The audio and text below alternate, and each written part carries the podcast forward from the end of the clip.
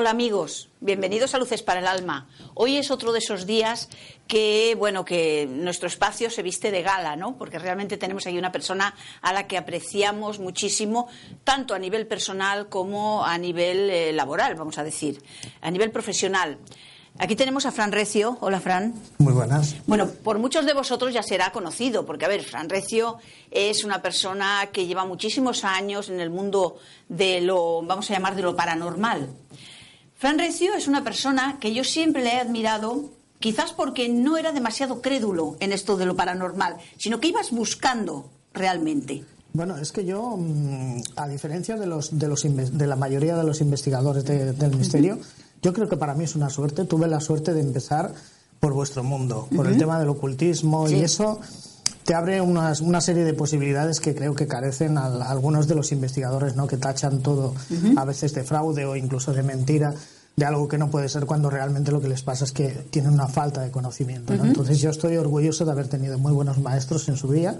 Luego pues me, decanté más por el tema de la investigación, pero sí que, que bueno que todo eso me ha ayudado muchísimo y, y creo que tengo esas, eh, ese abanico de posibilidades que quizás otros no tienen o no barajan. Pero también, también por el hecho de que, a ver, creo y no creo. O sea, no, no, has dado nunca nada por hecho, sino que has ido a buscarlo. O sea, si ha habido, ha habido, y si no ha habido, no ha habido, pero realmente no te has inventado nada. Es que, claro, cuando uno hace una, una investigación o publica un artículo en Internet o hace un programa de televisión o de radio, queda muy bien cuando uno explica una casa encantada o cuando has tenido unas psicofonías o unas experiencias, incluso una fotografía, pero claro, de un caso tienes igual 20 o 30 que... Que no hay nada. Que no hay nada, pero también son valorables. O sea, también forman parte de la estadística también. Bueno, ¿por qué no? O realmente entrar en las leyendas, en las historias, en los misterios, incluso hacer fotografías. Yo creo que el misterio es mucho más amplio, ¿no? El hecho de estar aquí en un estudio de televisión no es puro misterio, es que a veces relegamos el misterio o incluso la, magia, lo mágico a algo como sobrenatural, ¿no? Y yo la palabra sobrenatural se la doy simplemente a una ley que no conocemos es cierto. Y, magia es todo, magia es la vida. Claro, es que qué más mágico hay que la vida. Incluso, mira, el otro día estaba en un programa de, radio con un neurocientífico, pues ya ves que pintaba yo con un neurocientífico, pero fue muy curioso, ¿no? Porque hablamos precisamente del tema de magia y digo, pero vamos a ver, señor, ¿qué hay más mágico que las neuronas espejo que, no hace tanto que se han descubierto? Eso es algo que entra dentro de la magia. Esto hace unos años diríamos, bueno, esto es imposible, ¿no? y se están descubriendo cosas sí que yo creo que, bueno, lo que siempre digo, ¿no? Lo paranormal de hoy será la ciencia de mañana. Sí, es cierto, es cierto. Además, tú eres una persona que nunca te has dedicado a estudiar desde el ordenador. Tú has cogido tus instrumentos, has escogido tu cámara, has cogido tus elementos y te has ido, bueno, pues a donde sea, a una casa, a un, a un lugar. A mí me hace un poco de grima a veces cuando vais a, a estas casas que están medio derrumbadas, que dices, es que pueden pisar y abrirse la cabeza ahí. Bueno, hay de todo. también investigo con el ordenador porque a veces las leyendas, los misterios, sobre todo. bueno, pero esto es otra cosa. Yo me refiero a la investigación de campo. Sí, a ver, también, pero no siempre, o sea, yo mm, es una de las discusiones entre comillas que tengo con mucha gente, que no siempre hablo de, investigación en las casas lúgubres, en los, en los sitios con leyenda. A veces un domicilio particular, cuando vas a investigar una casa encantada de gente que vive, una casa moderna, incluso a veces han pasado cosas extrañísimas en los estudios de radio y de, televisión, ¿no? Que nos lo digan a nosotros, ¿verdad, Kim? Claro, es que cuando, se manejan estos temas, cuidado, ¿eh? porque a veces pasan cosas, pasan cosas extrañísimas, ¿no? Y a veces, pues, el hecho de, una vivienda habitada que nunca sabes la leyenda que hay o lo que arrastran las propias personas porque yo siempre lo digo, lo más mágico, lo más misterioso es nuestra propia mente. Sí, a veces es donde menos te lo esperas aparece. Eh, sí. Porque hay esos registros que quedan ahí, a veces quedan en el solar y edifican un edificio nuevo y ahí hay registros. y te encuentras con este tipo de, de cosas raras. Sí, personas que, que, bueno, que empiezan a despertar algunas habilidades o cualidades y realmente se asustan porque no saben muy bien qué es lo que le está pasando. Llegan a ver un poquito más del espectro que, que nosotros, eh, que lo, lo, que normalmente la persona pues ve, por ver no me, no me refiero a la onda visual, ¿no? No, sino no, no, sino a percibir. A percibir un, un poquito más de esa realidad y claro, se encuentran extraños, ¿no? hay muchos de esos casos de casas encantadas vienen por eso, porque la persona está bien, no es algo negativo, no es algo que tú tampoco se lo puedes quitar, pero sí que le puedes ayudar a comprender que eso es algo normal y que bueno, que tiene su proceso y que una vez que uno se acepta, o sea, pues eh, el tema es... Ante todo no asustarse, no vivir con ese miedo, porque claro, todos estos temas comportan el miedo. O sea, porque siempre se ha trabajado desde el miedo, ¿no? Eso es malo, eso es el miedo, los fantasmas, y luego las películas de miedo tampoco han ayudado demasiado. Claro, claro, es que cuando hablamos un patrón. Claro, si hablamos de la Ouija, todo el mundo nos acordamos de la película del exorcista, la niña, el padre Carras, etcétera. Y si uno realmente, por ejemplo, ya que hablamos de esta película, si uno se para realmente a verla desde el principio y a indagar en lo que pasa, ya nos encontramos con este padre que Carras ha atormentado, que ya tuvo sus encuentros con, con, el, con lo maligno. Con lo maligno, sí. Entonces la Ouija es, es, algo más, ¿no? Pero lo que tú decías es que el miedo, la Ouija y determinados sistemas, determinadas historias es el potenciador de todo lo negativo que nosotros llevamos dentro. Y eso produce cosas. Claro, cosas produce cosas. ¿Cuál, es el, sitio quizás que más te ha impactado a la hora de, de visitar, no? Claro, me la han hecho en alguna ocasión esta pregunta y la gente pues espera, por ejemplo, el Hospital del Tórax o el, Preventorio de Aguas de Busot, donde tuvimos experiencias interesantísimas. Pero no, yo siempre digo que para mí es, es un, una casa, un domicilio bueno, donde habían fallecido dos, dos personas mayores, un matrimonio. Y realmente ahí tuve unas experiencias hace bastantes años. Y por eso digo, ¿no? Que siempre el misterio no está en esos sitios lúgubres. Y la verdad, mm, ya me, empecé a plantear y empecé a, tomar dos caminos. Bueno, básicamente uno, ¿no? Que es la fantasmogénesis, ¿no? Que son los fantasmas realmente hay, tiene algo que ver con la muerte o con el fallecimiento. No me gusta hablar de muerte. Y a partir de estos casos me, es lo que decías, yo lo miro con escepticismo, pero claro, tengo una serie de pruebas, una serie de hechos, una serie de evidencias que yo no lo puedo negar. A mí me, me, molesta muchísimo cuando os acusan, en general, ¿no? Sí. A las personas que tenéis esa capacidad, no, no, todo esto se lo inventan, no es... No, o sea, hay que trabajar con estas personas. Si llegas a unas conclusiones, te gusta o no, que dices, bueno, aquí hay algo. Si tú eres imparcial, ¿no? Sí. Y si tienes algo, tienes que valorarlo y tienes que trabajarlo, ¿no?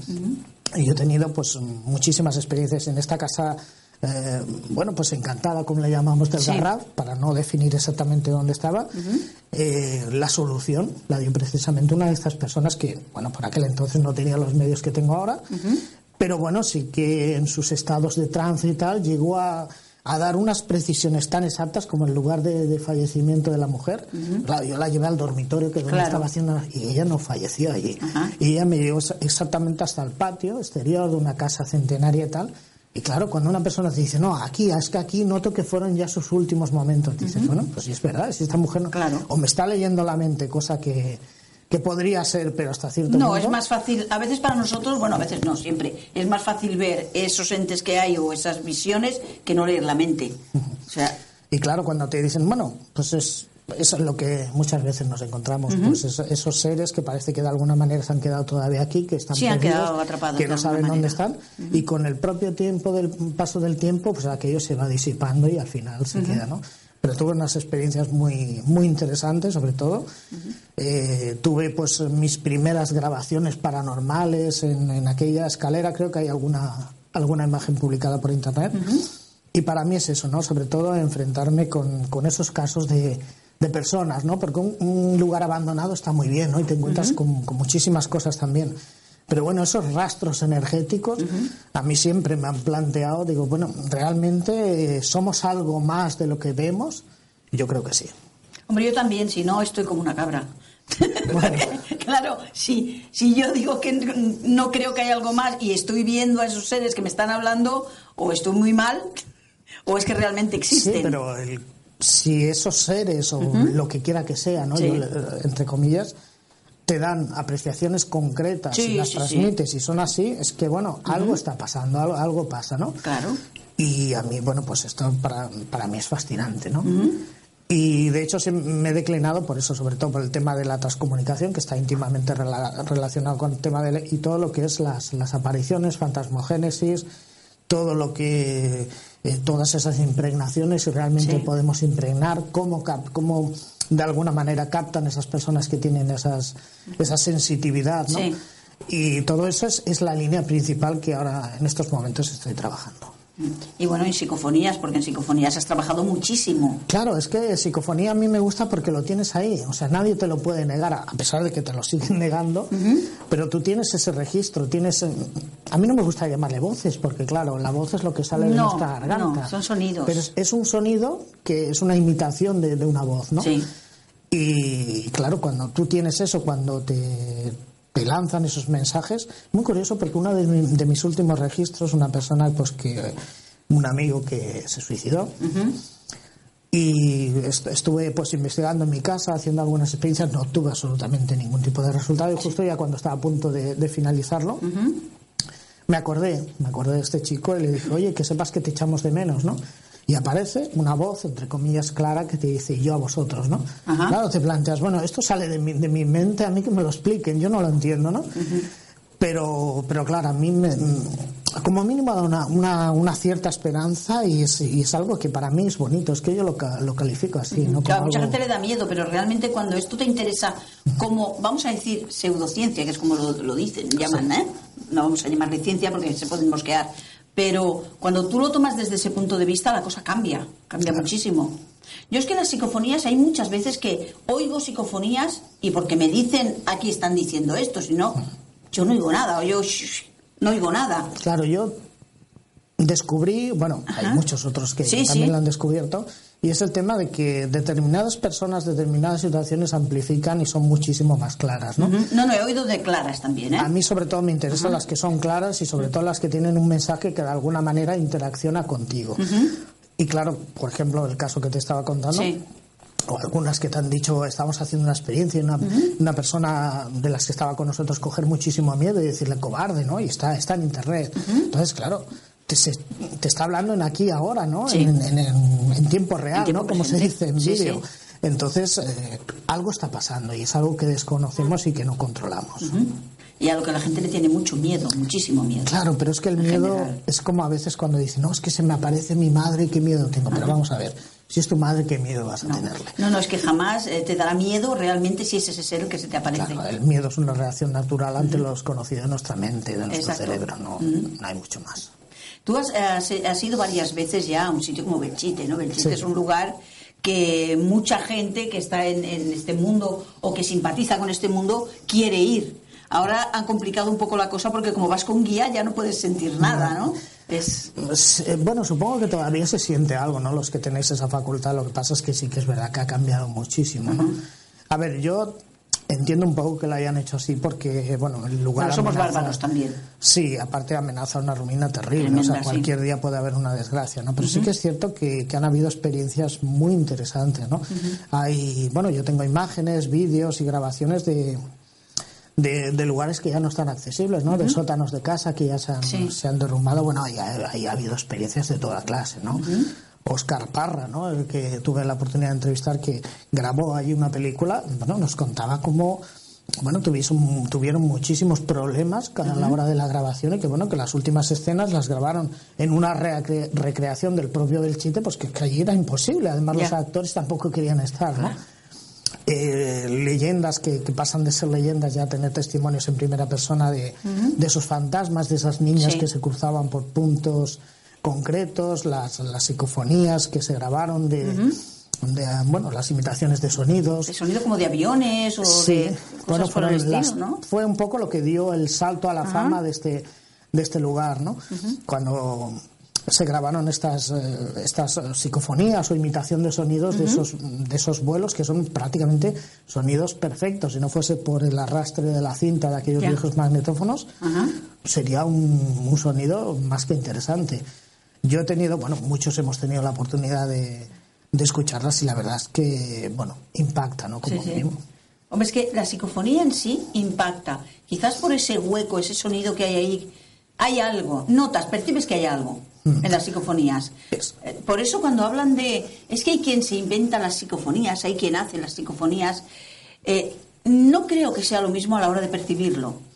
Es muy interesante la sensación. Porque de todo hay en la viña del Señor. Sí, sí, lamentablemente sí, pero es muy interesante la reacción de personas que son profanas a todo este Ajá. mundillo cuando escuchan una psicofonía. Sí, sí.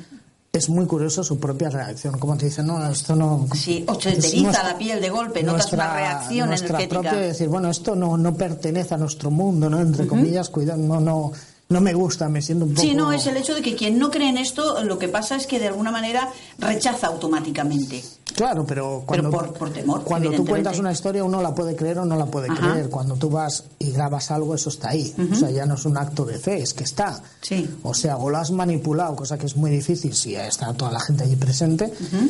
O realmente eh, desde algún lugar algo, algo pasa que interactúa con, el- con la grabadora, ¿no? Y claro, y si más le sumas que, que, bueno que mi profesión es técnico en electrónica, que no me explico cómo puede pasar eso, porque el sonido en sí todos sabemos que no existe, o sea, el sonido son vibraciones. Son del aire. vibraciones. Entonces el sonido puede rebotar en las paredes para acabar por extinguirse, ¿no?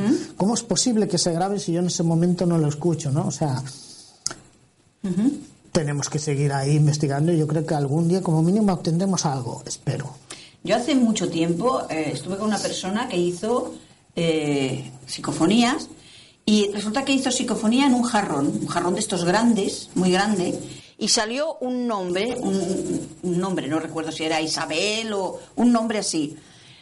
Y resulta que no era de un difunto, sino que comprobaron o dijeron los expertos, esto yo no entiendo, que era algo que había quedado anclado allí de alguien vivo que gritó en ese momento un grito muy fuerte. Entonces, ¿es posible esto que quede anclada un- una vibración? Porque es una vibración. Sí, yo no he tenido la oportunidad de captar estos registros, Ajá. pero bueno, personas que son cercanas y en las cuales tengo confianza, Ajá. sí que lo han dicho que se captan psicofonías de personas vivas. Vivas. Entonces, tiene que haber algún tipo de proceso telepático de impregnación o infestación, ¿no? Yo sí creo que las eh, que nuestros sonidos, porque no deja de ser una cierta energía, de alguna manera quede en algún lugar, vamos a decirlo así, de espacio Sí, tiempo, anclado ¿no? en algún lugar. Pero claro, las psicofonías de los vivos plantean problema. Tendría que ser algún tipo de especie de telepatía, algo que, que bueno, que prácticamente está casi, no probado, pero casi, ¿no? Las neuronas espejo es, mm, algo parecido, ¿no? Entonces, eh, realmente sé que se han dado casos, explicaciones a ciencia cierta, no te las puedo dar. No, claro, Pero que- sí que las evidencias están. Sí, ya te digo que en aquella época, aquella persona que era alguien que sí entendía de esto, a ver, yo de esto no entiendo más allá de lo que vosotros nos explicáis, ¿no? Pero dijo que era esto, que había sido un grito de una persona viva en aquel momento, ¿eh? que este jarrón a lo mejor llevaba allí eh, un montón de tiempo y la persona igual ya estaba fallecida, pero que quedó impregnado de alguien vivo y, y sacaron esta conclusión. Es que es, es curioso. Yo que soy muy aficionado a ir a rastros y cosas Sí. de- y hay lugares de estos y comprar Sí. Es muy curioso a veces cómo notamos en Sí, determinados objetos que muchísimo. tienen cosas y a veces no demasiado buenas Mm. cosas, ¿no? Y bueno, ¿por qué no suceder lo mismo con, con nuestra propia intencionalidad, ¿no? ¿Por qué no impregnar, Sí. ¿no? A mí me cuesta mucho de comprar cosas de segunda mano o antiguas.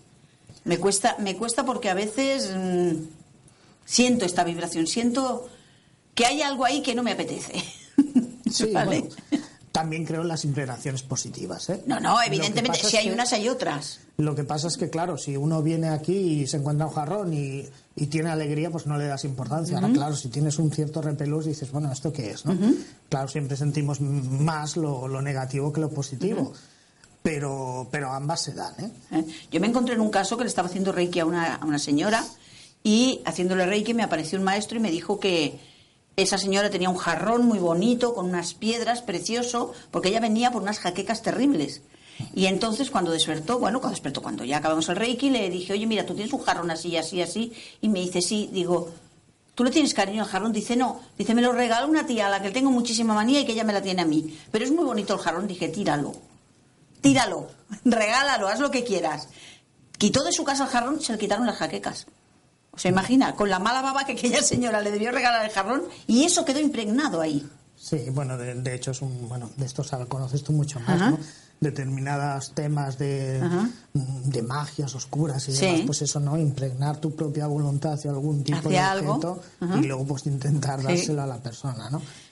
Sin llegar a estos niveles, pero sí que es verdad que, que muchas veces mm, impregnas eh, esa, yo siempre hablo de la intencionalidad sí no no es que es, que es importante. es muy es muy interesante los efectos que te puede producir tanto buenos como malos no yo por eso, mm, cuando en situaciones cotidianas de la vida, si un coche se nos cruza nos hace alguna historia, no me gusta insultar y ponerme, oye, no sé qué. No, no, porque quieras que no estás haciendo algo negativo, aunque sea Estás lanzando, estás, lanzando. algo y no. A ver, si no ha pasado nada tampoco, y si pasa algo, ya ha pasado, pues ¿para qué te vas a enfadar? No procuro enfadarme lo mínimo posible, ¿no?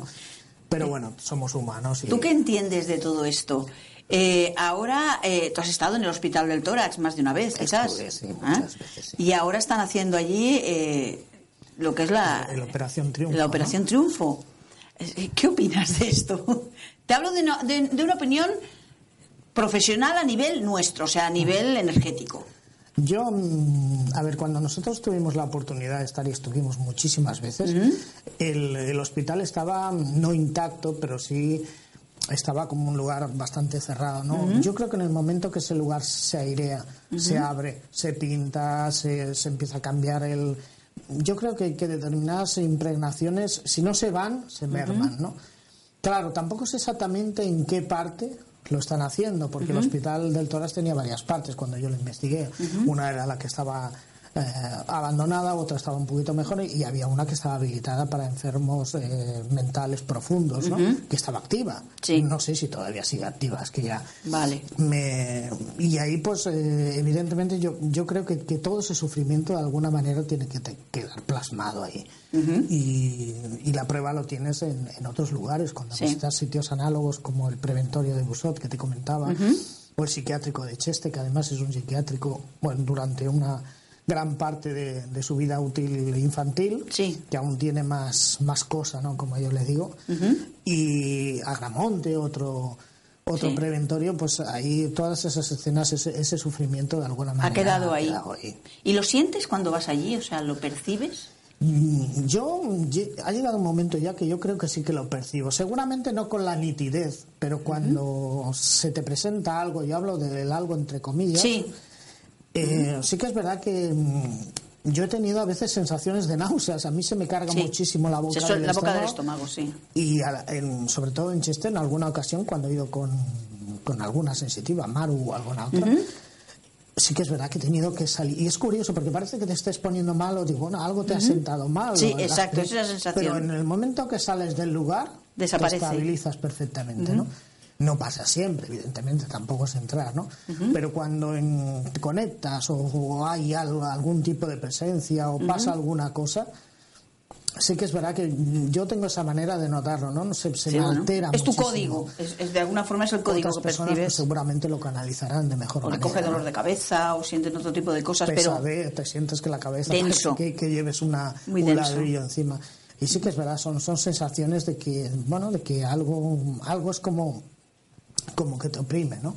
Te oprime por todas partes. Bueno, claro, es que entras en una densidad, lo que llamamos en densidad. Si estás en un lugar denso, es un lugar mucho más denso a lo que es lo que tú estás habituado. Entonces, claro, eso es lo que te, oprime y eso es lo que notas. Además, estos seres, cuando de alguna forma, y ya hablo de seres, ¿no? Tú dices cosas, seres, normalmente son seres, son impregnación de seres, de, de seres pues, que han estado vivos o incluso de energías que, que, se han creado, porque a veces son energías creadas. El dolor es una energía creada. Nuestra emotividad, nuestra Claro, el dolor es una energía creada y, y, cuando tienes dolor y sufrimiento se crean esa especie de, de, gregors, ¿no? Que son los gregors que quedan allí y que cuando tú llegas allí, quieras que no te metes en ellos. Entonces los sientes, es algo que te llena. Y claro, mm, tu cuerpo físico no está preparado para eso. Y supongo también que es unas, debe ser una especie de reacción natural. Claro, no, no es una reacción natural, claro. Ante, ante esas cosas que, bueno, como no, no tiene otra vía de escape, a lo mejor el hecho de sentirse mal es lo que te obliga pues, un poco a salir de, de, esa situación, ¿no? Y realmente, pues, eh, bueno, yo es como lo percibo, ¿no? Pero sí que es verdad que, que esa densidad la llegas a percibir. Está claro. Aquí parece que nos quieren hacer consultas.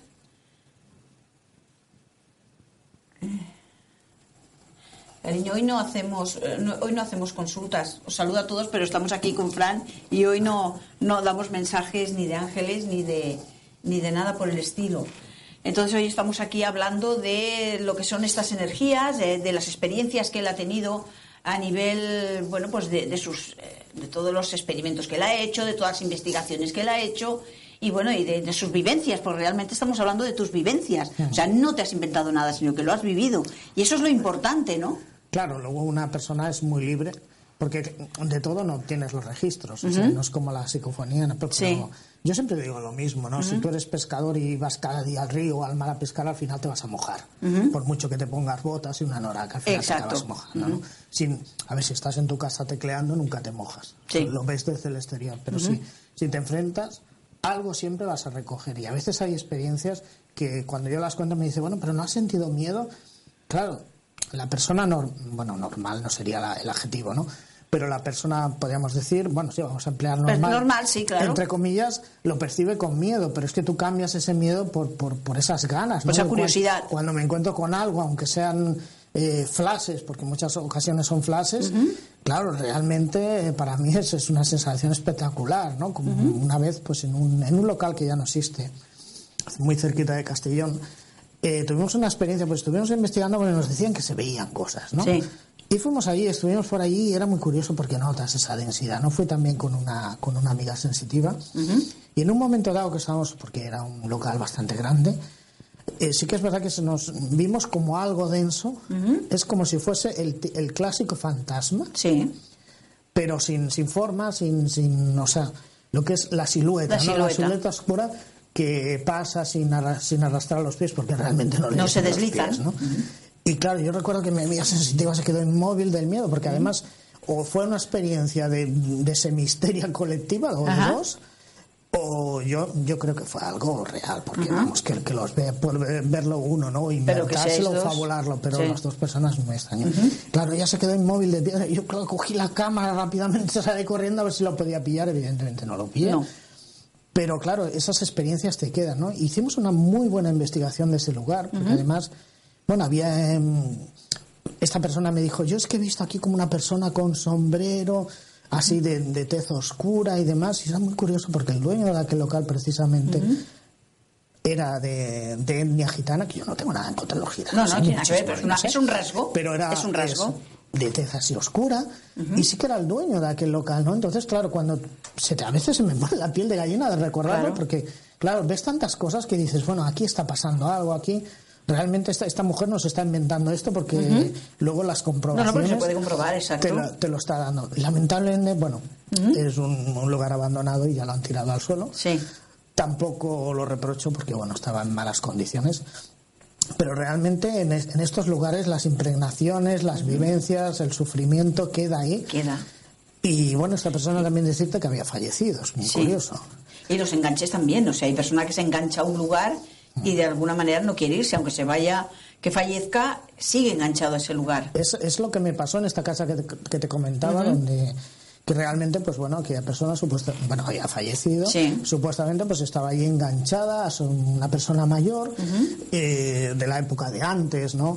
con, con una vida muy, muy sencilla, con, con sus recorridos habituales, su casa era prácticamente todo. eh, sus ahorros, etcétera, ¿no? Y ella pues estaba ligada ahí y aunque tenía la conciencia de que ya no estaba ahí, bueno, era su casa, es que era su, Sí, mundo, su lugar. ¿no? Y nos pasaron cosas muy curiosas, porque a mí contarme el hijo, piensa que aquí no hubo ni cámaras de televisión ni nada, la hija, perdón, me contó de que, bueno, cuando falleció, o sea, primero falleció el, el hombre, luego la mujer, padre y madre, y claro, me contó pues que estuvieron pues buscando una libreta de ahorros donde tenía un dinerito a plazo fijo para arreglar la herencia y tal. Y removieron cielo y tierra en la casa, absolutamente todo. Yo la visité la casa, Sí, la sí. he visitado muchas veces, no encontraron la libreta. Eh, y es curioso, verás tú, porque no hace falta tampoco la libreta para arreglar una herencia. Se va al banco con el DNI y punto, ¿no? La herencia la arreglaron igual. Pero es curioso porque cuando pasó ya más tiempo y esta misma sensitiva dijo que, bueno, que ya iría tomando más conciencia del tema, etcétera, que todo se iría normalizando, apareció la libreta justo en la cómoda de la habitación, ¿no? Donde habían mirado 50.000 veces. Yo no tengo ningún tipo de explicación, no lo sé, pero vamos, dudo mucho de que me, me, mintiese, pues que tampoco tenía por qué mentir. No, no, no, pero que esto sucede, ¿eh? son cosas que suceden. Y, claro. Y es curioso porque era lo que ella más tenía siempre miedo, escondía la libreta, no vaya a ser que vengan, me Los la ladrones me la roben, sí, sí. Pero bueno, hay, hay que respetarlo. Y es muy curioso porque otra de las cosas que, que pasó aquí es que a mí me contó su, su hija y el hijo también me lo contó que por la noche se, se escuchaba como cerrar el portón. Es una casa centenaria de aquellos de portón grande, antiguos y demás, y que lo escuchaban, ¿no? Y que cada noche, sobre las nueve, nueve y pico, cuando se iban a dormir en vida, pues escuchaba que el portón, claro, yo me fui allá al comedor, monté todos mis cacharros, escuchar el sonido, no capté nada cuando se lo, se lo digo a la hija, digo, mira, yo no he podido captarlo. No, no, no, no, dices, es que claro, ella era de costumbres muy, o sea, muy repetitivas, ¿no? Sí. Cuando se iba a dormir siempre miraba que las puertas estuvieran cerradas, las cerrabas, etcétera. Pero si alguno de los hijos pues estaba allí y se quedaba, entonces ella se iba a dormir, decía, cierra las puertas, las ventanas, etcétera, ¿no? Y claro, dice, mientras hay gente no se oye. Bueno, pues me fui, me puse una casa de dos plantas, me puse en la escalera, hay alguna foto por ahí en internet también, y entonces pues, eh, bueno, empecé a escucharlo y yo lo escuché. No lo escuché, lo grabé. ¿Lo grabaste? Lamentablemente esas grabaciones, ya te digo, es de hace bastantes años y no, no las conservo, pero lo grabé. Claro, yo escuché pues exactamente como si el portón se cerrase, ¿no? Y aquello que te, que te pone el pelo, el vello Sí, de sí, que notas, notas que, hay, que es que es real. Pero claro, uno no siempre puede ser juez y parte, ¿no? En el tema. Yo tenía una grabación, por aquel entonces estaba estudiando sonido, sonido bastante básico, no como ahora digital y esto, precisamente en Barcelona y tenía pues un, un amigo que se dedicaba al sonido y tal y yo le llevé la grabación. Sí. Le llevé dos grabaciones. Una era la, la paranormal, lo que yo había obtenido aquel registro, y otra era yo mismo abriendo y cerrando el portón. Vale. Y tenía dos sonidos no iguales, pero bueno, parecidos, ¿no? sí. Yo le dije, digo, a ver, ¿tú qué idea puedes darme de, de estos sonidos, no? Y me dice, dice, bueno, al cabo de una semana o dos, no recuerdo exactamente el tiempo, me dijo su explicación, dice, bueno, pues una puerta que se abre y se cierra, dice, la única diferencia es curioso, ¿eh? porque a, mí, a mí me puso el- otra vez, te lo digo el vello de punta, porque me dice, la única diferencia es que una la cierra una persona joven y otra una persona mayor. Digo, bueno, pero ¿y de dónde te sacas esta conclusión? Dice, bueno, eh, en la primera grabación, que era la cerrada, claro, yo fui, cerré la puerta, una puerta grande, claro, a mí por aquel entonces, que tenía pues 15 o 20 años menos, la cerré de golpe. Claro, el otro era más lento, como si le costase, ¿no? Ah. Dice, bueno, pues a lo mejor es una persona. Claro, Más mayor, dicen claro. esto, dice, bueno, hay personas mayores no hay, pero el sonido sí que está, Sí. ¿no? Y dices, claro, es una persona que no está totalmente ajena, no sabe absolutamente nada, nada de esto, ¿no? Eso con, con el tema de la vidente, y me dice, todavía está por aquí, etcétera, etcétera. Bueno, pues ya son unas conclusiones que como niño te haces unos planteamientos que yo insisto, ¿eh? A mí muchas veces me han tachado de que, bueno, de que esto son tonterías, Bueno, etcétera. Pero pasa. muchas veces te tachan porque ellos no lo han vivido, no lo han experimentado. Es muy diferente leerse las historias de Amityville, que están muy bien, yo también Sí. las he leído, de casas encantadas famosas, pero otra cosa es cuando tú vas al domicilio, lo experimentas, hablas Sí. con la gente, te quedas una noche allí solo, cuando escuchas aquel ruido, que además estaba completamente solo, hombre, pues como mínimo... Ya hay que tener valor para quedarse solo en un sitio así. Eso ya te no- lo digo no- de No priori. es ¿eh? valor, es, es ganas. es- Sí, es- yo, yo no, por ejemplo, yo no me quedaría sola en un sitio así, ¿vale? Yo iría de día y de día te haría lo que quisieras, pero de noche eh, no me quedaría en un sitio Bueno, así. hay una, una leyenda que cuenta en un pueblo de, abandonado de, de Valencia, ¿no? De la Cornudilla, que es muy famoso, ¿no? Que dice que a partir de las 3 de la madrugada se oían cosas y tal. Digo, ostras, a las 3 de la madrugada. Bueno, pues cenando Claro. ahí a las 3 de la madrugada y sí que escuchamos sonidos ahí. Claro, yo pensaba que había alguna serpiente, algún roedor o algo, claro, en la noche. Pero era curioso porque parecía que sale- se te acercaba. Normalmente un bicho en campo abierto no se te suele acercar, No. normalmente se va. Pero bueno, podría ser. Pero era curioso como cuando te quedabas inmóvil, parecía que desaparecía, parecía que lo escuchabas por otro, Por sitio, otro sitio. no sabías bien de dónde venía, entonces es- son, son situaciones en las que yo siempre lo digo, hay que vivirlo. Una cosa es, es hablar, que está bien, y otra cosa pues es, es- Sí. es realmente entrar ¿no? en esos casos y verlos. Por eso yo siempre me defino mm, como investigador de campo porque, bueno, yo el periodismo me gusta y lo que me transmite la gente, me cuentan las historias que han contado, está bien, pero a mí me gusta ir. Tocar, sentir. Palpar hasta, hasta, hasta donde se pueda, ¿no? pero, pero las experiencias cuando, cuando tú haces este tipo de cosas te vas a encontrar con más de una ocasión de, cosas extrañísimas y que no sabes por dónde cogerlas.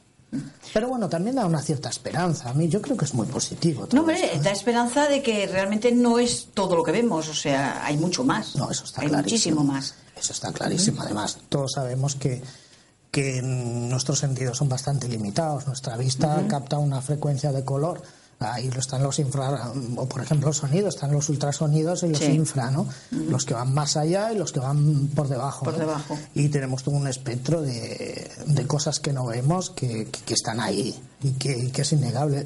¿Cuál es el problema muchas veces? Yo me he encontrado con algún investigador que me decía, ya es que eh, en esa casa donde decían que aparecían cosas y tal, coloqué ocho cámaras de vídeo y tal, no capté nada, eso es que no hay nada. Digo, vamos a ver.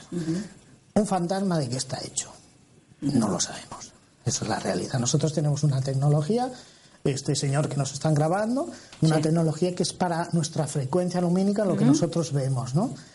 Entonces, lo que está más allá están otros tipos de frecuencias. Necesitamos otro tipo de aparatos diferentes y todavía no sabemos muy bien. Por lo tanto, captarlo a veces hay esas conexiones. Yo tengo alguna foto bastante interesante, pero claro, tengo un puñadito de fotos en todos los años que llevo, ¿no? Claro es, es bastante complicado. Pero bueno, aún así los tienes y bueno, tú sabes que son un poquito manitas y demás, pues empiezo a fabricarme aparatitos de ultrasonidos para esperar, para investigar el tema de, de psicofonías, eh, hacer portadoras con diferentes sonidos, porque como mínimo deben, deben resonar en esas otras realidades que nosotros no vemos o no percibimos. Ves que de hecho tenemos realidades muy paralelas o sea, mundos, vamos a llamarle paralelos, que están pegaditos al nuestro, que por eso es por lo que muchos de nosotros somos capaces de ver. Es como si tuvieras un, poco el pie allí y un pie aquí, ¿no? Pero realmente aquí donde estamos nosotros ahora es muy probable que haya otra gente haciendo otras cosas. Claro, es que nosotros percibimos nuestro mundo en las dimensiones que conocemos, ¿no? las, eh, las dimensiones clásicas más una, que es el tiempo, que el tiempo, bueno, el tiempo, cuidado. Es relativo también. Es relativo, no es lineal. El tiempo no pasa igual, depende de la velocidad a la que te muevas. No es lo mismo una persona que viajase cercana a la velocidad de la luz, bueno, eso traería muchísimos problemas porque aumenta la masa casi al infinito, etcétera, ¿no? Pero realmente eh, nos encontramos con Claro, yo me pregunto, si nosotros percibimos nuestras dimensiones, el alto, el, el, fondo, somos, tridimensionales. Sí, pero ¿y otros seres que puedan captar más o menos? Sí. Hay algún documental en internet interesante sobre un ser que captase solo una dimensión, ¿no? Que solo viese una dimensión lineal. ¿Cuál sería el contraste con nosotros que vemos esas otras dimensiones, ¿no? ¿Y qué pasaría si otro ser, por decirlo de alguna manera, capta otra serie de dimensiones? Claro, es que es algo tan, a veces es muy complicado. es muy abstracto todo. Es muy abstracto, pero es fácilmente comprensible, perdón, en el momento que uno se lo plantea. Porque no, es que. A ver, es que puede ser todo. Si matemáticamente existen, bueno, otra cosa es quién las percibe, qué es lo que hay, cómo se identifica ese mundo, cómo podemos acceder a él, etcétera, etcétera, ¿no? Pero realmente yo creo que es una realidad y que no, no se puede negar. Tú que has hecho mucho trabajo de campo, eh, y esto lo digo de cara a los espectadores, a cara de las personas que nos están viendo y que les gusta todo este tema. Y ahora se han puesto de moda las excursiones del misterio. O sea, el coger un grupito y con un guía, vamos a llamarle, eh, el ir pues a sitios de estos, ¿no? A lugares encantados, a sitios abandonados, eh, gente que no tiene ni idea de todo esto, que simplemente es, curioso. ¿Tú qué opinas de este tipo de salidas? Hablo desde el punto de vista profesional, ¿eh? de, una persona que está harta de patear lugares así. A ver, claro, es que mm, depende cómo se enfoque, ¿no? Y quién te haga esa, ruta, ¿no? Si, si, una de vosotras, tú misma, pues haces una ruta, vamos a ir a este sitio, pues a intentar conectar, a mí me parece estupendo. ¿Qué pasa? Que hay otra Si hay gente preparada, que lo que haga la guía. Si hay otra gente que, bueno, que en sí es pues disfrutar de algún lugar y tal, pues bueno, a ver, no es que ni me parece bien ni mal. Ahora bien, cuidado, porque hay lugares muy, muy, muy complicados y cuidado donde vamos, que haya un seguro de responsabilidad, que sepamos que nos informen bien de lo que estamos haciendo, porque está muy bien y da mucho morbo ir de noche. Pero yo Exacto. siempre recomiendo ir de día primero saber lo que hay. Pero tú te vas al preventorio de Aigües de Busot, ahora ya no se puede acceder a las plantas superiores, pero en su día cuando se podía, vamos, yo estaba y te aseguro que vamos, si quiero grabarlo lo hago con un dron o lo hago con un semirobot de estos que llevas, porque Sí. yo por ahí no piso, porque vamos, Vale. se te cae todo lo que es el suelo, ¿no? Entonces cuidado, sepamos dónde nos metemos y qué es lo que estamos haciendo. Vendedores de humo hay muchísimos. Pero que hay que hay que saber muy bien en manos de quién, porque es, es así, ¿no? Pones un poco, eh, no vamos a decir tu vida, no vamos a llegar hasta ahí, pero sí un poco eh, donde pones tu salud, porque de alguna manera te puedes pegar un golpe o puede pasar mil cosas si la persona no está preparada. Esa es la primera parte. Y la segunda parte, según donde vais, te puedes comer un marrón importante si energéticamente no estás preparado, pienso. Por eso, cuando em- hemos empezado este programa, yo te decía, y ojo, no es que yo me crea más que nadie, ni. No, no, no, aquí menos. hablamos de experiencias Sí, y de... pero el hecho de tener una cierta formación Ajá. en esos temas que tú estás hablando, Sí. mucha gente no la tiene. Entonces, claro, va muy, bueno, aquí no se te pega nada, aquí no pasa nada. Sí. Luego pasa Y entonces, y nadie ¿qué? sabe el por qué. Pero bueno, yo he tenido, mm, a ver, cuando he entrevistado, cuando hacía radio, que he entrevistado a personas que han estado, por ejemplo, en el preventorio de, de Busot, Sí. Caballero, que es, es reportero de Cuarto Milenio, él mismo me comentaba que en Agramonte, a esas sensaciones extrañísimas, la cantidad de problemas que luego han tenido, una de, las, de las sensitivas que participó en aquel documental, Sí. Pues bueno, tuvo muchísimos problemas después. Claro, tú lo puedes relacionar, decir, no son casualidades, la casualidad de la vida. La Pero casualidad qué no existe. casualidades, ¿no? La casualidad no Que existe. uno va y te está contando prácticamente lo mismo que otro, ¿no? Y yo cuando estaba en ese preventorio, la verdad es que a mí notas unas sensaciones que a mí no, no me gustan, ¿no? Yo no sé si era ahí, Fran, pero pusiste unas fotografías que recuerdo que se veían bañeras. Ese es, es ¿A bañeras? En Valencia. Yo recuerdo que cuando vi esas fotografías, toda yo reaccioné. O sea, estaba mirando el ordenador, vi las fotografías y algo reaccionó. O sea, era un. como si faltara el aire. O sea, e- era un- fue una sensación rarísima, puesto que yo estaba en mi casa tranquilamente viendo el ordenador, ¿no? Pero ahí tenía que haber algo.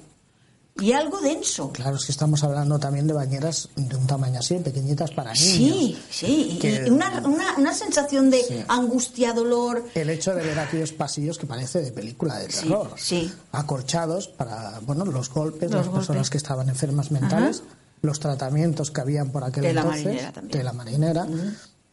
Yo no, no me gusta hablar de los abusos, porque, a ver, es un centro médico. Como centro médico, yo creo que, que bueno, hacían lo que en su momento podían hacer. Sí. Han habido abusos, porque es verdad. Pero, pero claro, todo, todo ese acúmulo de sensaciones el, y el lugar te invita, yo siempre lo digo, te invita a sentir. Es uno de los lugares que a mí más me ha gustado y a la vez más repelos y donde más he sentido las ganas de Te vomitar. digo, fue la foto, fue la foto, fue en pack, ¿sabes? Aquello de ver la foto y automáticamente empezar a sentir ese tipo de sensaciones constantemente y pensé, wow, aquí telita lo que y, tiene que haber en, habido. y en una ocasión, bueno, que te comenté casi, casi, bueno, no, es que tuve que salir. Y una vez íbamos, eh, estuvimos visitándolo, una, una de las veces iba con una sensitiva, y en ese momento empieza a sentir algo. Y ella dice, no, uy, vienen, se nos acercan, se nos vienen. Claro, yo digo, bueno, vienen. Ah, yo lo primero que pensé, algún, pues, eh, alguna persona, Alguna persona que viene, por allí. Claro, a las 3 de la mañana, digo, ya está, aquí me va a quitar la cámara, me va a quitar todo y a ver, esto es la que se va a liar, ¿no? Claro, cogí un palo. Claro. primero. digo, bueno, nos defenderemos hasta el punto que se pueda. Sí. Claro, ella se, recibía que ve- se refería a que venía algo, otra cosa, ¿no? Y es curioso porque empezamos a escuchar un sonido estridente, como metálico. Escuchar, Sí, ¿eh? No sí, psicofonía. sí, sí, sí, ¿eh? Justamente con la grabadora que la llevaba yo guardada, que no lo pude captar. Y claro, yo pues, eh, ¿qué es lo primero que hice? Buscar eh, la fuente, porque es, es ese sonido era como aquellos eh, antiguos equipos de música cuadrofónicos que tú te ponías en medio y no sabías de dónde te viene el Ajá. sonido. Pues igual, pero era un sonido estridente, como metálico, como si se estuviera... Digo, bueno, alguien estará por ahí. Pero es que, claro, estábamos en la última habitación, en el último pabellón. No había entradas más que el pasillo. Sí. Y yo miré, no había nadie, eran las 3 de la mañana, las casas están... al- Es que no había ninguna fuente de ese sonido. O sea, era algo que estaba pasando. Sí. ¿Qué pasó? No tengo ni idea, pero yo desde luego no encontré la fuente. Es un sonido bastante sonido. típico, este- no es el un- sonido este estridente. No es un sonido de un roedor. No, no, no, no, no, no. Además, no es un sonido que lo puedas comparar con ningún sonido. Mira, eh, te voy a contradecir hasta cierto punto porque fue muy curioso en otra de las visitas. captamos una psicofonía con ese sonido estridente. Ajá. Además, una, una de psicofonía que se escuchaba más alto que nuestra propia voz. Porque ella estaba buscando un sitio donde pudiese conectar mejor con lo que quiera que hubiese, con esas impregnaciones. Y yo estaba grabando en vídeo. Esta psicofonía la capté con vídeo. Algún día la subiré a internet. Y, y hay un momento en que ella no sabía muy bien dónde ir y aparece una voz súper estridente y súper fuerte que dice, moveros. Nos estaba diciendo, moveros hacia algún sitio algún para sitio. captar mejor. ¿no?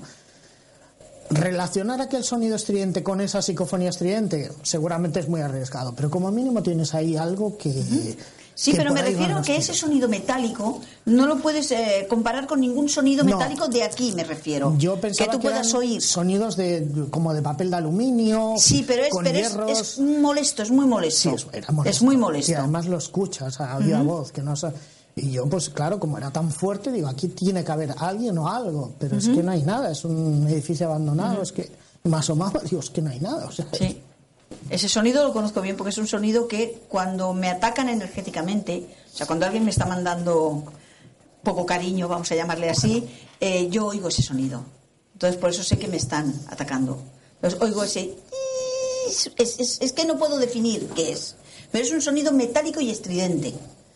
¿Eh? Y, y es curioso porque yo he llegado a la semi-conclusión de que Ajá. a veces, claro, las primeras veces que investigamos este, o que fuimos a este lugar, era como un rechazo, ¿no? Como si algo te dijera, oye, tú aquí sobras. No vete, vengas. Vete, aquí no vengas. Pero en el momento que vas, parece que es como la psicofonía, ¿no? Parece que hay una cierta adaptación.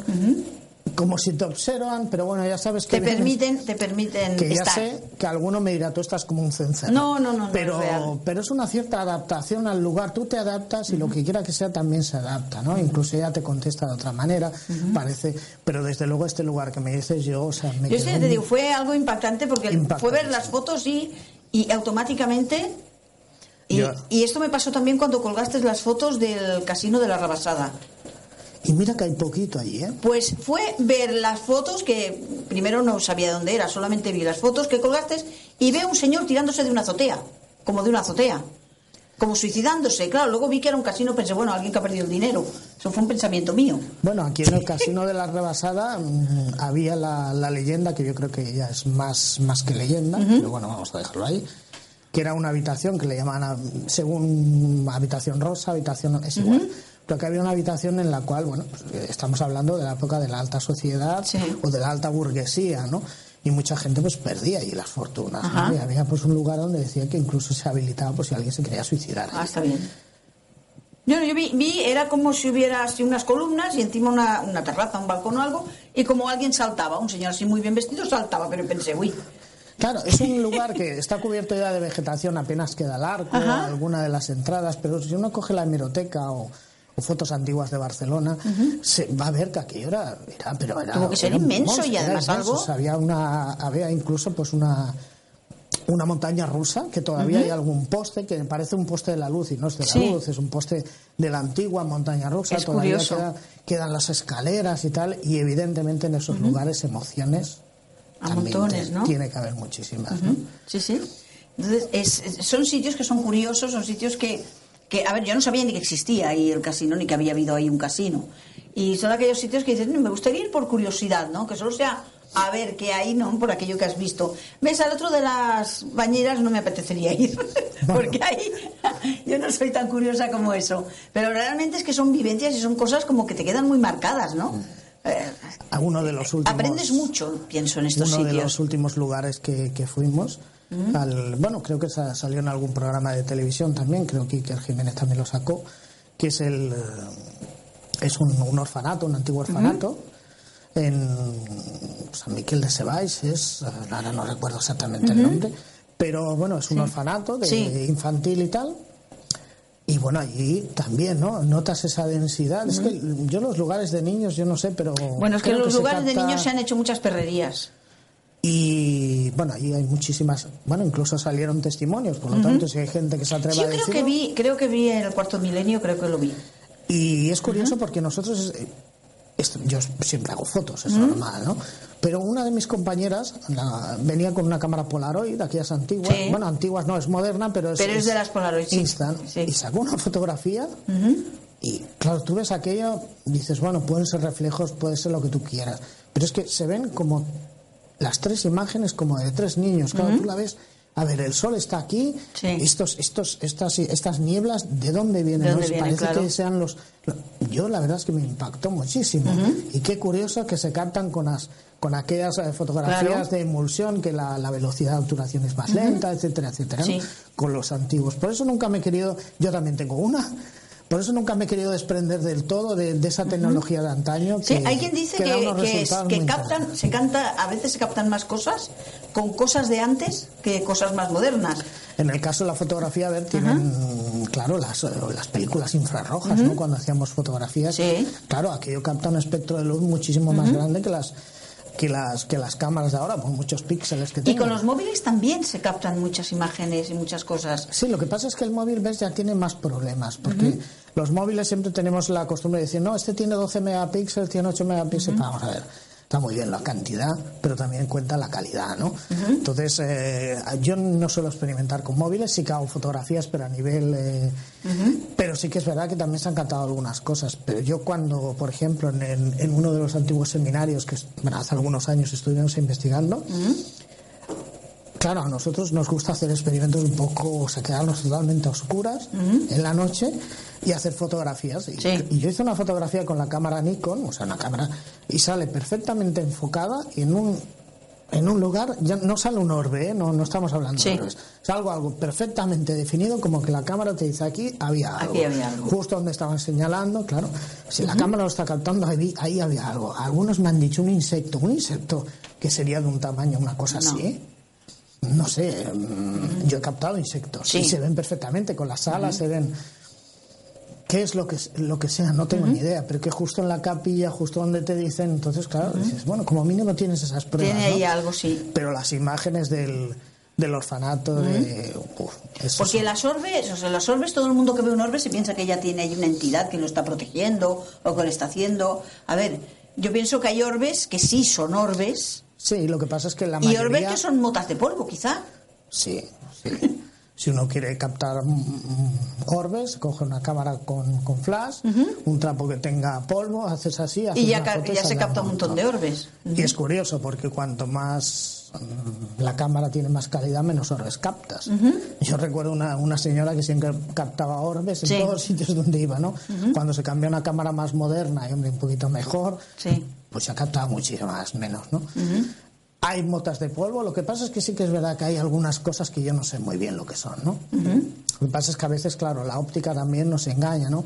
En el preventorio de, de Busot, en Alicante, yo está por ahí en internet también una fotografía donde hizo una fotografía de lo que es la fachada y mm, se captan como parece como si unas esferas que suben para arriba. En verdad no son esferas, son gotas de agua. Estaba lloviendo muy pequeñito y el efecto Claro, como la obturación es lenta, captas el recorrido, parece que están subiendo, pero no es, ¿no? Entonces, cuidado que hay muchas cosas extrañas que, las pasamos por lo que no es, ¿no?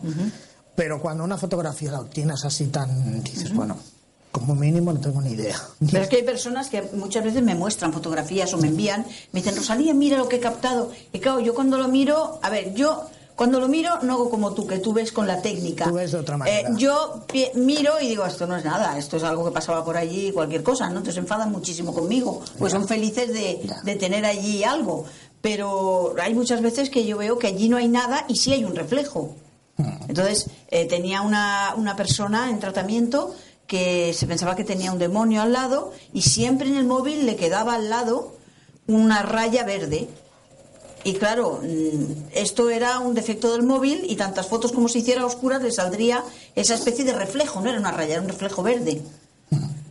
En cambio no había nada. Yo tuve la oportunidad de ver hace bastantes años cuando estudiaba para psicología por ahí por los años 90 que es que es verdad que una bueno pues una, una, hija le hizo una foto a su padre poco antes de morir tenía cáncer y sí que es verdad que se ve un, haz de luz un haz de luz al lado que sí. justo donde tenía el tumor ¿no? sí Lamentablemente, es una cosa que yo advierto, ojo con las fotografías, si captáis algo, no deis original, da una copia, pues claro, se la dejó a un pseudo investigador y ya no la volvimos a ver más, ¿no? Cuando esas fotografías no siempre se captan y es un documento muy interesante. Pues sí, es importante. Y más si está tu padre, todavía más, ¿no? Sí. Pero bueno, que tengan mucho cuidadito, que se informen a quién van, a quién no van. y- Exacto, es importante, es importante de lo que siempre hablamos, ¿no? En este programa hablamos de la seriedad. La seriedad y la honestidad de las personas, porque como en todo, hay personas honestas, serias y, y lo otro. Lamentablemente hay mucho de lo otro. pero- Hay mucho de lo otro, pero bueno, yo creo que ahí está nuestra labor, Fran, de intentar, por lo menos, que se vea que hay gente normal o que intentamos ser lo más honestos posibles.